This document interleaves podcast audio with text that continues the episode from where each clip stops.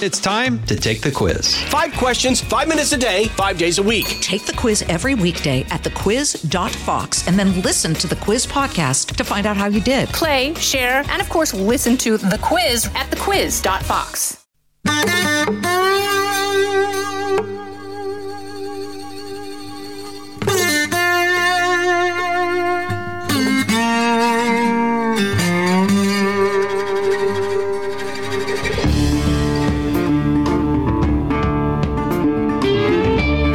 Trey. Thank you for joining us. A couple of things which may be worthy of some reflection. Special counsel Robert Hur released his report on allegations President Joe Biden mishandled or kept or possessed classified material. This investigation went all the way back to when now President Biden was uh, Senator Biden, Vice President Biden, and Private Citizen Biden. Uh, the conclusion reached by special counsel was not surprising. He concluded that Joe Biden should not be charged.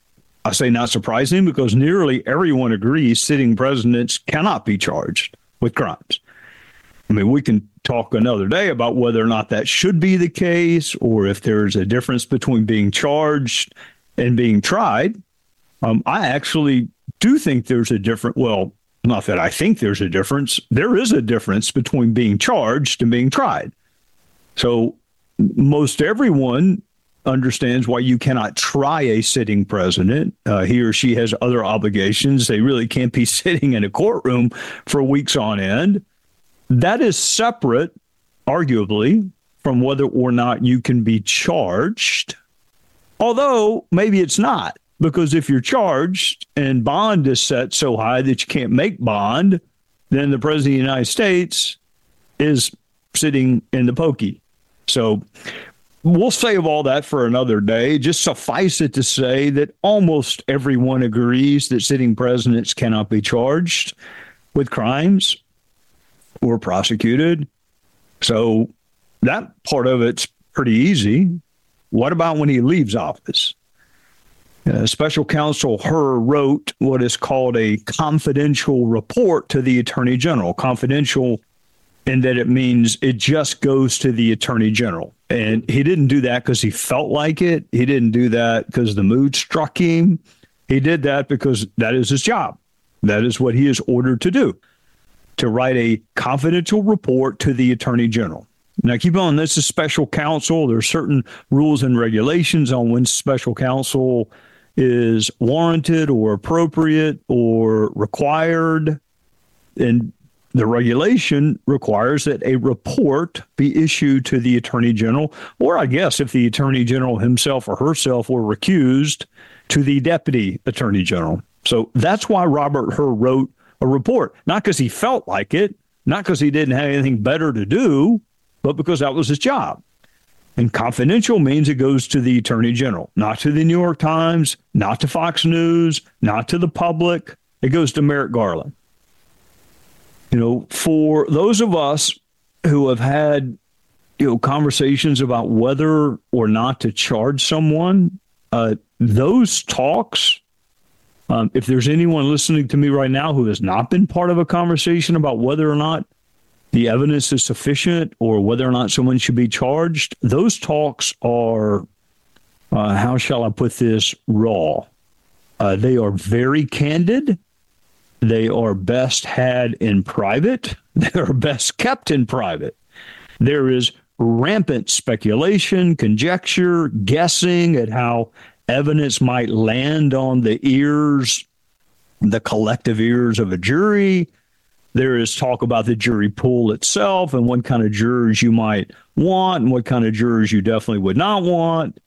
It often involves kind of a weighing and a balancing of whether or not we believe witnesses. And by the way, you know, saying that you don't believe a witness does not mean the witness is a liar. I cannot tell you the number of bank robberies where all the tellers had the bank robber at a different height from five seven to six three. They're all looking at exactly the same person. And they've got him a half a foot apart. They weren't lying. That's what they that's what they thought they saw. But that does not make for good evidence.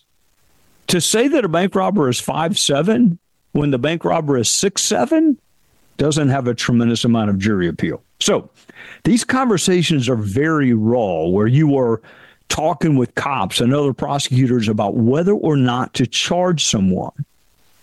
And it boils down oftentimes to how credible the witnesses are, how the evidence might be cross examined. I don't care how good the evidence seems when you're sitting in an office somewhere in the hands of a skilled criminal defense attorney. Even the best evidence in the world can be cross examined. It can be nitpicked. There's always the question of, well, why didn't you do this? And why didn't you do that? And we're going to save all that for another podcast. The amount of time good prosecutors spend focus exclusively on what the defense is going to do, uh, the better the prosecutor, the more time you spend trying to figure out what the other side's going to do. Then you got to figure out what defenses exist. You know, what affirmative defenses, legal defenses, which factual defenses. And then it's the hardest job of all, the hardest thing of all to do, which is to predict how a jury might react. So special counsel Hur declined to recommend a future prosecution for what looks like three reasons. Uh, insufficiency of the evidence as it relates to the issue of intent, affirmative defenses, even if there were intent, uh, like diminished mental capacity, and there's overlap there, but you know, did someone intend to break the law? And then you have a separate issue of of diminished mental capacity to, to, to, really comprehend what you're being asked, what you're saying. I'm not saying it's incompetence. I'm not saying it's, you know, you're not criminally responsible. It's just a diminished mental capacity. And then he added a, a related but really separate analysis that we kind of call the ends of justice analysis is prosecution really warranted here? Even if you have the facts, is it really in the best interest of society and the justice system and everyone involved that there be a prosecution? Now, he concluded that Joe Biden was an old, sympathetic man with a bad memory. That is partly a legal conclusion. Uh, it is relevant.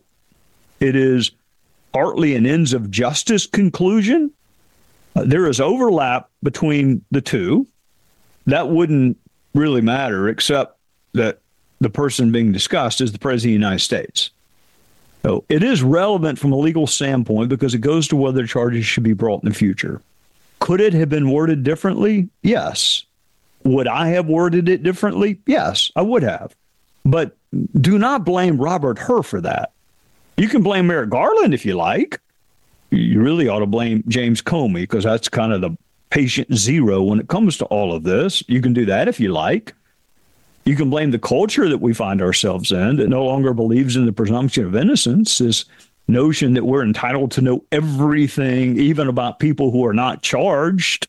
I don't know when that came into existence that we are entitled to know every single step of an investigation, even though it is so axiomatic that people are presumed innocent unless and until there is competent, credible evidence proving otherwise, well, the person admits guilt. But yet now we think we are entitled to know every single fact of an investigation for someone who is never charged. I was in a group of exactly one uh, when Robert Mueller, actually, really, when Andrew Weissmann investigated Donald Trump. I did not think the report should be made public. I, I I'm still probably in a group of one. That doesn't mean I'm right or wrong. It really just means I'm lonely. I was in a group of one. I mean, no one else agreed with me. President Trump and his supporters wanted it out because it was in writing that there was no competent, credible evidence sufficient to support a conviction of criminality. Trump's opponents wanted it all out because uh, there was evidence and dirt that didn't rise to a prosecutorial level or prosecutable level. The media wanted it out because they always want it out. There was a recommendation of no charges being levied against Trump. Actually, that's not entirely true. There was no recommendation. Uh, Weissmann decided to leave that part up to the AG. I just find it so ironic that folks on the left are criticizing Robert Hur for engaging in for engaging in politics while Andrew Weissmann is one of the commentators on cable television. I just, I mean, you really couldn't make that up if you wanted to. I mean, so Weissmann decided to be a little bit too cute by half and said, you know, I, we're going to lay out all this negative stuff and then we're going to leave it up to the attorney general. I hope I'm not telling Andrew Weissmann something he's forgotten, but Trump is and was presumed innocent. That presumption remains unless and until there's a finding of probable cause and you see an indictment, at which stage it also remains until a jury says otherwise or a defendant admits guilt. You know, prosecutors speak through indictments. They don't speak through press conferences. They don't speak through reports, or at least they're not supposed to. And we've lost that in this culture. I mean, prosecutors speak through indictments and then they speak at trial. They're not supposed to be political hacks who hold press conferences and write reports that contain inadmissible evidence or their theories. That that's not what we're supposed to do, or at least not what we were what we used to do.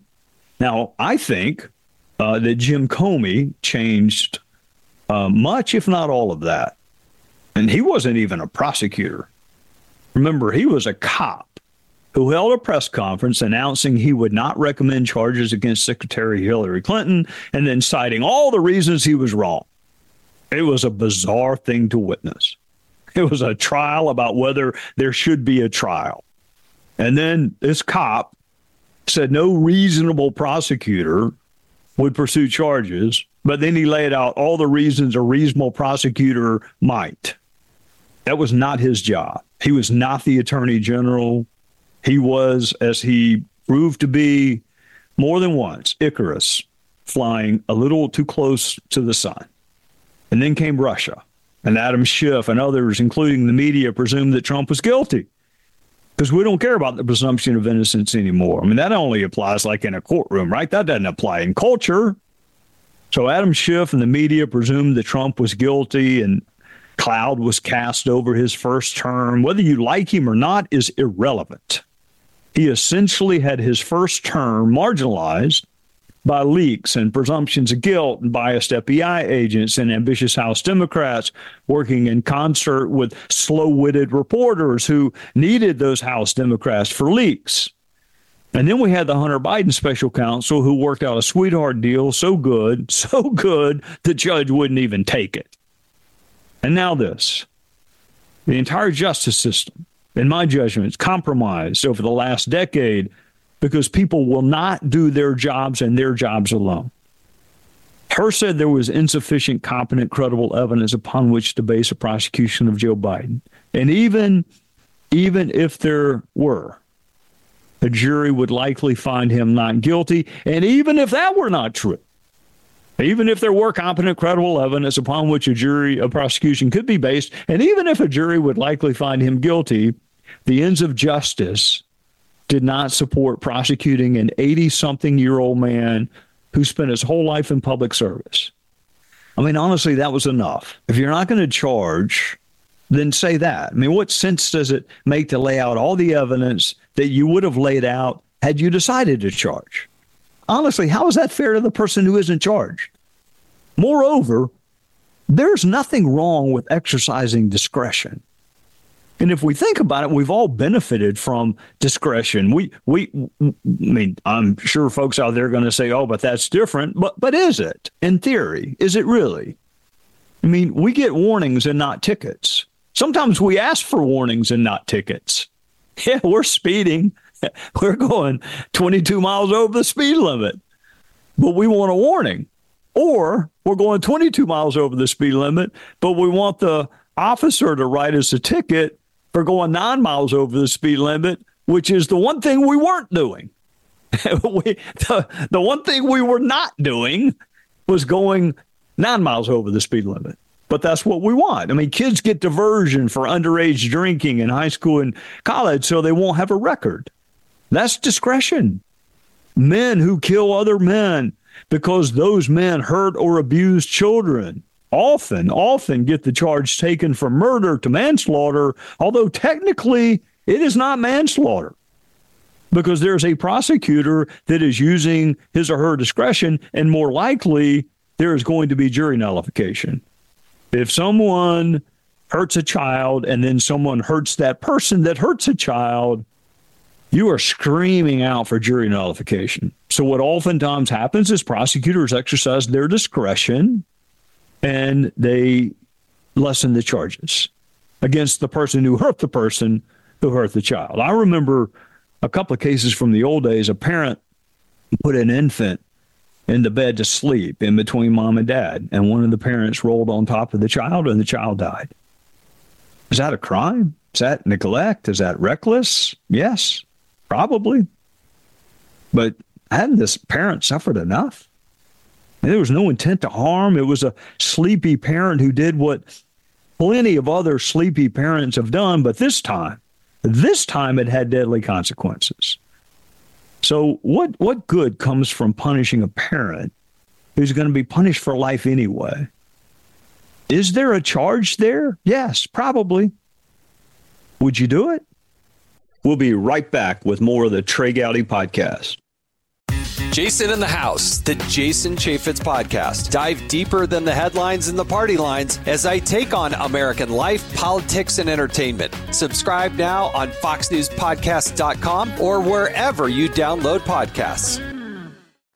There was a law in South Carolina way back when I was the DA that teachers could not help students on standardized tests. And it makes perfect sense. We don't want teachers giving answers to kids on tests. It defeats the whole purpose of having the test, doesn't it?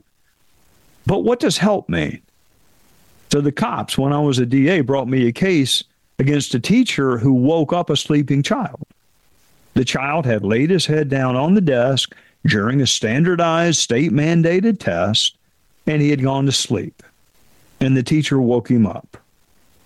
And the cops brought me the file because to them, it was technically quote, helping a student during a standardized test. Now, do you think I prosecuted that teacher? Do you think I held a press conference and announced his or her name and what all the evidence was? No, I laughed and said, Get the, I can't cuss anymore because I told my wife I wouldn't do it. Get the Hades out of my office with this. I will never prosecute a teacher for waking up a sleeping kid. There was another case where a parent was taking a small child to daycare and forgot and left the child in the car. Just plain forgot. Child was asleep in the back seat of an SUV. The parent had a presentation at work that the parent was worried about. The parent did not ordinarily take the child to school. It was just an unusual day, just just a, a weird day in this parent's life. And the parent drove straight to work, right past daycare. Child was asleep in the back. Child died in the car. No drugs, no alcohol, no intent. Parent was devastated. Parent was suicidal parent would, would be devastated for the rest of its life. What do you do? You prosecute, you you have a dead child. Something's got to be done right. You also have two grieving parents. You want to prosecute one of them? Prosecutors make judgment calls. They do it all the time. And from time to time, you should explain those judgment calls to the public. But you should do so in a fact centric way. And what I never would do and what I never did was go down the list of suspects and hold a press conference on each one and explain why that one was not charged. So Hur had no choice but to write a report. Could he have written it differently? Yes. Would I have written it differently? Probably. But it was Merrick Garland who published it. Garland could have redacted part of it. He would have been criticized for it. But if we have figured out nothing else in this culture over the last couple of years, is you're going to be criticized no matter what you do. It does not matter what you do, you're going to be criticized. So why don't you just do what you think the right thing to do is? I mean, people are going to always cry and say, we're entitled to see it all. Really? You're entitled to see the entire investigative file on someone who is not being charged. When did that become the law? That you can see the entire file on someone who's presumed innocent, is not charged, and is not going to be charged.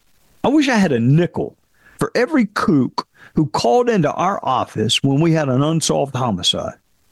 and all the allegations against prominent people in my community who were part of some vast criminal network. Until you've worked either in a member of Congress's office or in a DA's office, or you shop like at three o'clock in the morning, you don't run into these folks. I mean, these are not the folks that you're like meeting at, at, at soccer games or at church. These folks are insane. They call with the craziest ideas, but you have to log them and you record them. And what some people are arguing is that all of that should be made public. The public's entitled to see all of that rumors and innuendo.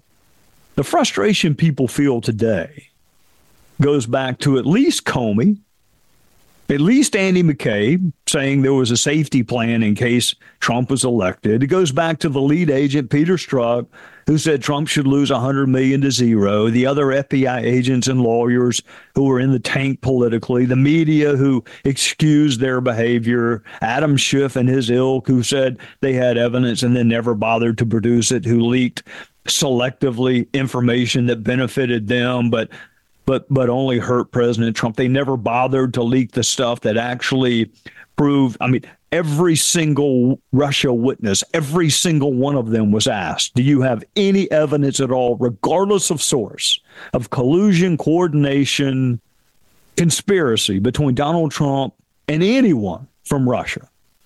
I, I know the questions were asked because I'm the one that asked them, and the answer was no. None of that stuff got leaked by Schiff. The justice system has allowed itself, wittingly or unwittingly, to become a political tool, and politicians exploit that. And politicians exploit populism. It is not popular to say prosecutors speak through indictments and indictments alone and not press conferences because we all want to see the press conference. We like it, but I don't. Prosecutors occupy a unique role in our society, and we should act like it. And that means being unpopular sometimes. And that is what should upset us that our justice system has merged itself with our political system, and politics seems to be winning, which means it's ruining it. You know, speaking of prosecutorial discretion, and here I'll move on after this, but why not get a search warrant and go get all the documents the government claims Donald Trump had and get them back? I mean, both Trump and Biden had classified material. So did Hillary Clinton. Mm, I doubt they asked Biden about it without his lawyers and White House counsel present. I mean, I'm sure they didn't. I know they made up their minds on Hillary Clinton before they even interviewed her. I mean, Comey cleared that up for us. He decided not to charge her before she was even interviewed. He was working on the draft exoneration memo before they even bothered to sit down with her. In fact, there were fact witnesses who sat in on her interview, which is a highly irregular thing to do. Trump, it is alleged, had multiple chances to return these documents and did not do so. They claim he lied about it. Well, so did Hillary Clinton. She just lied to a different group of people. She lied to the public, maybe not to the cops, because the cops didn't ask her until late in the game, but she lied to the public. I mean, one reason she didn't lie to the cops is the cops let her know ahead of time what they were going to be asking. So here's a novel idea. Speaking of what's in the best interest of the country, why don't we just treat them all the same? Go get the stuff you're not entitled to have back. Use search warrants, use subpoenas, do whatever you have to do to get it back. Go search wherever you want to search, wherever you have probable cause to search. You go get it back. Belongs to the United States and not to the former elected officials. Go get it. Get it all. And conclude in the interest of justice, that the prosecution of none is warranted, that the interests of justice do not support the prosecution or incarceration under these facts of any of the three. I mean, right now the media is twisting itself into knots, explaining why Robert Mueller and Adam Schiff did right, but Robert Hur and Devin Nunes did not. The media is literally contorting itself like Nadia Comaneci into knots, explaining why Clinton didn't do anything wrong, but Trump did. Just tell the truth. They were all wrong, wittingly or otherwise, to take government material. But the interests of justice do not support trying to incarcerate two former presidents and a former first lady slash secretary state slash U.S. senator. There are four cases against former President Trump. One in New York that looks and has looked from day one political. We'll save that for another day. Alvin Bragg finally found a crime he could get excited about. One in the state of Georgia, which looks more like a like an episode of The Bold and the Beautiful than it does your traditional criminal case, and there are two in federal court. Take your chances on January 6th. But the classified documents case, I mean, won't you do for Trump what you did for Biden and Clinton and say the interests of justice do not support the prosecution? And yes, I'm aware of the factual distinctions. So I'll save everyone the time and trouble of telling me about all the factual distinctions. There are always factual distinctions. Always. Always, always, always factual distinctions. You cannot overlay any two fact patterns and have them come up identical. They can and often are worked around. Where there's a will, there's a way. So three former appointed slash elected officials had things they were not supposed to have. Go get the stuff back and then treat them the same. And for the rest of us, be good if we could try to get back to a justice system that is worthy of our respect, one that does not do opposition research on behalf of politicians and then launder it through the grand jury process. How about one that exercises discretion fairly and equally? You know, Rachael Rollins, former U.S. attorney from the state of Massachusetts, is alleged to have made false statements during an investigation, and nothing happened to her. Jeff Fortenberry was alleged to have done, in my judgment, far less. And he lost his life savings, was prosecuted, and had to be cleared on appeal. That's wrong. It's just wrong. Treat people the same. We'll be right back with more of the Trey Gowdy podcast. A couple of quick things, just kind of food for thought before we say goodbye. Mike Gallagher from Wisconsin is leaving Congress on his own, undefeated, unindicted, actually leaving as one of the more respected members, respected for his intellect and character, not his social media skills. I know that's much more important these days than being a person of intellect and character and hard work. But yeah, no, I don't know anything about Mike's social media skills. I remember literally meeting him early, early, early on uh, when he first got there. We went to breakfast. Um, you could just tell there's something different about that kid. He's not a kid, but you know what I mean. There's just something different about him. Such is the state of politics these days. We have someone who claims to hate politics, someone who claims to hate the federal government, someone who claims to hate D.C., and she's moving clear across her state so she can run again to go back to the place she claims to hate because she believes she's the only person in the district apparently who can advance the conservative cause. Let me think about that for a second. No one, no one in that district except you. So you got to move across the state to run for a job you claim to hate. Because I'm the only one that can do it. I mean, so much for, you know, home is where the heart is. Home is where the votes are. Home is where I can take a trip back to D.C. So you got somebody moving clear across the state, go back to Congress. And meanwhile, someone like Mike Gallagher, with a pretty unique resume of service to our country and education, is calling it quits. And we wonder, we wonder why politics is the butt of so many jokes. I don't know if the words of that old song are true or not, that only the good die young, but in this case, the good are leaving Congress early. So, so long, Mike Gallagher, but keep in touch.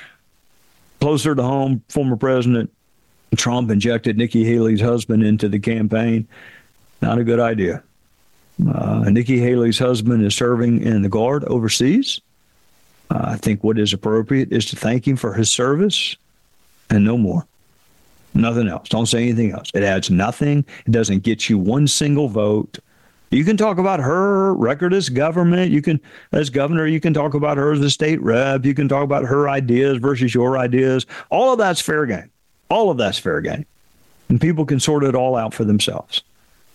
But to me, Melania Trump is off limits and Mr. Haley should be off limits again, I, I know I'm, I sound old fashioned that you should treat similarly situated people the same, but I think you should. And lastly, speaking of family, one of Governor Haley's children referred to Tim Scott as Senator Judas.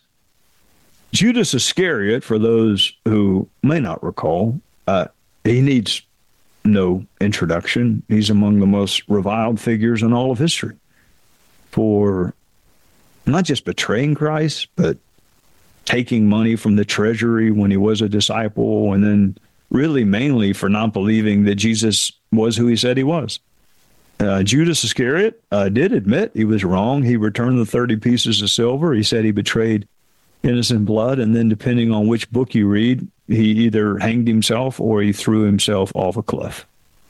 Uh, Judas quite literally betrayed Christ, who many people in South Carolina believe is the Son of God. Actually, many people in South Carolina believe he is God via the Trinity, which is another topic altogether.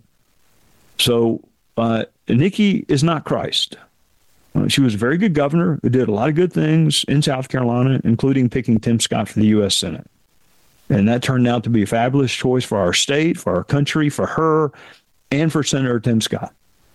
I know she is disappointed. I know she feels let down. I know what it feels like to have that happen also. Most of us do. Tim Scott, I can assure you, knows what it feels like to be let down, betrayed in a sense. We all know what that feels like. It is an awful, awful feeling. Who knows? Former President Trump might say, Nikki Haley let me down by running when she told me she would not. I wasn't present for the conversation, but that's what he says. All of that is politics. And these are grown ups who can debate who said what to whom and when and all of that. All, all of that's fine. I'm not all that interested in it. They can they can all sort all that out. Comparing anyone to Judas Iscariot is just beyond the pale. If you want to say Et tu Brute, have at it. If you want to talk about Benedict Arnold, that's a bit much too, but have at it. I think I would just leave Judas Iscariot out of it unless your name is Christ. Uh, Jesus actually said it would be better had Judas never been born. So let's allow Judas a singular place in history and not compare someone like Tim Scott to someone like him. Be disappointed, be upset, be let down. Just don't be ridiculous. I'll see you next week. Hope everybody has a great one. Happy Valentine's Day. Until next week. Listen ad free with a Fox News Podcast Plus subscription on Apple Podcasts. And Amazon Prime members can listen to this show ad free on the Amazon Music app.